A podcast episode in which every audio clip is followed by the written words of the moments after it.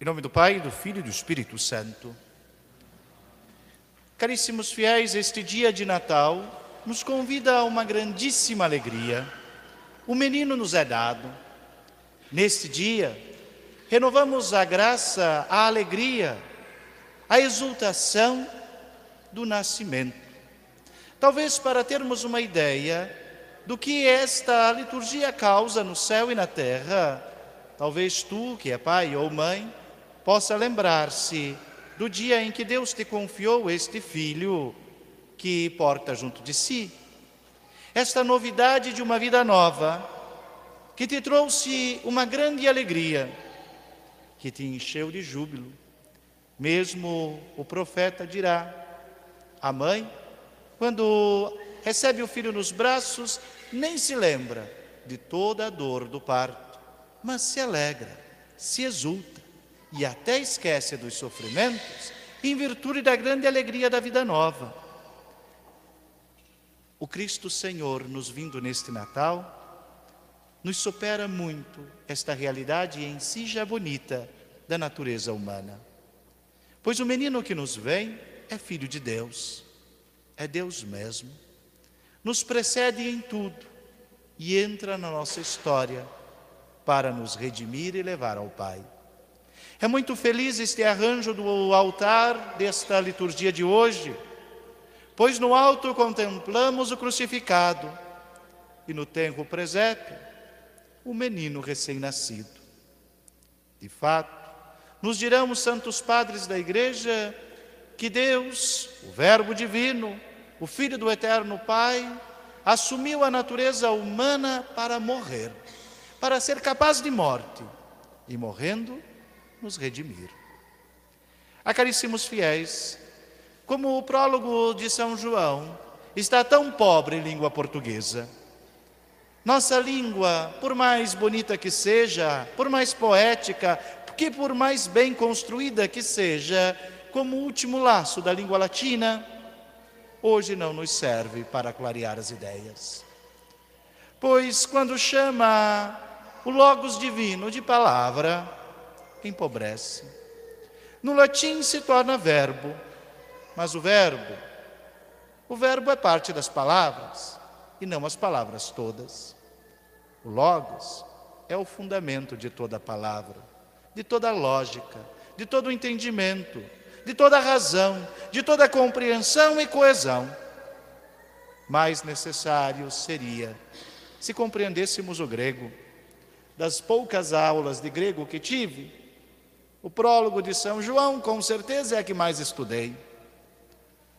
Pois é por ele que começamos.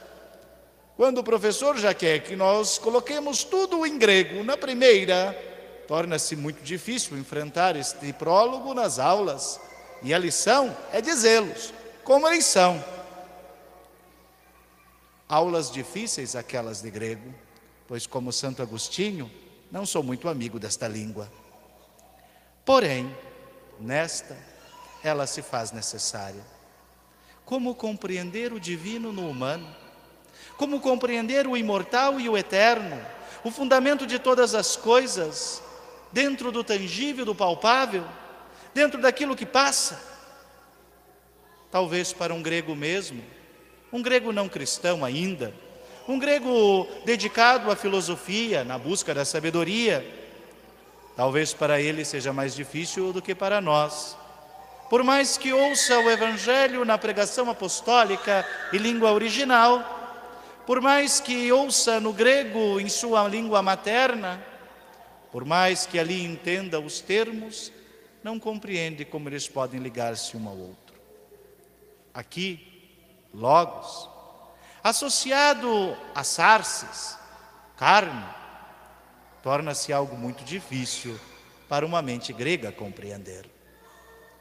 O Logos é pura transcendência, é razão própria. O Sarces é tangência, passa, não dura muito.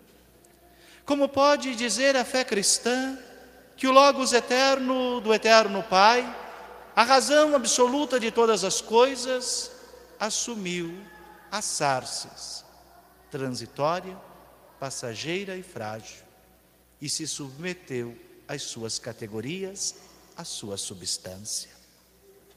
Eis a novidade da fé cristã, que supera a sabedoria humana, que introduz a genialidade de Deus na história.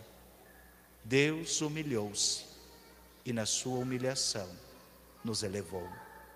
Nossa carne agora é destinada a uma realidade eterna, que não passa, não sujeita mais ao tempo nem à mudança.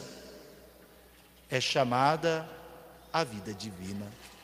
Nos dirão os bizantinos em sua teologia que o homem, pelo mistério da encarnação e da redenção, está destinado a ser deificado.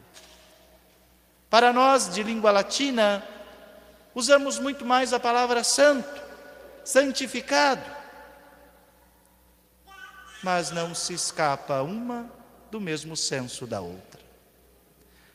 Não há santo que não viva na vida de Deus. Este é o destino que o Senhor nos chamou e nos dá no presépio assume a nossa fragilidade para nos dar da sua imortalidade. Pelo mistério da encarnação do Senhor, de sua santíssima redenção, podemos participar da vida divina daquele que assumiu a nossa humanidade. Louvado seja nosso Senhor Jesus Cristo.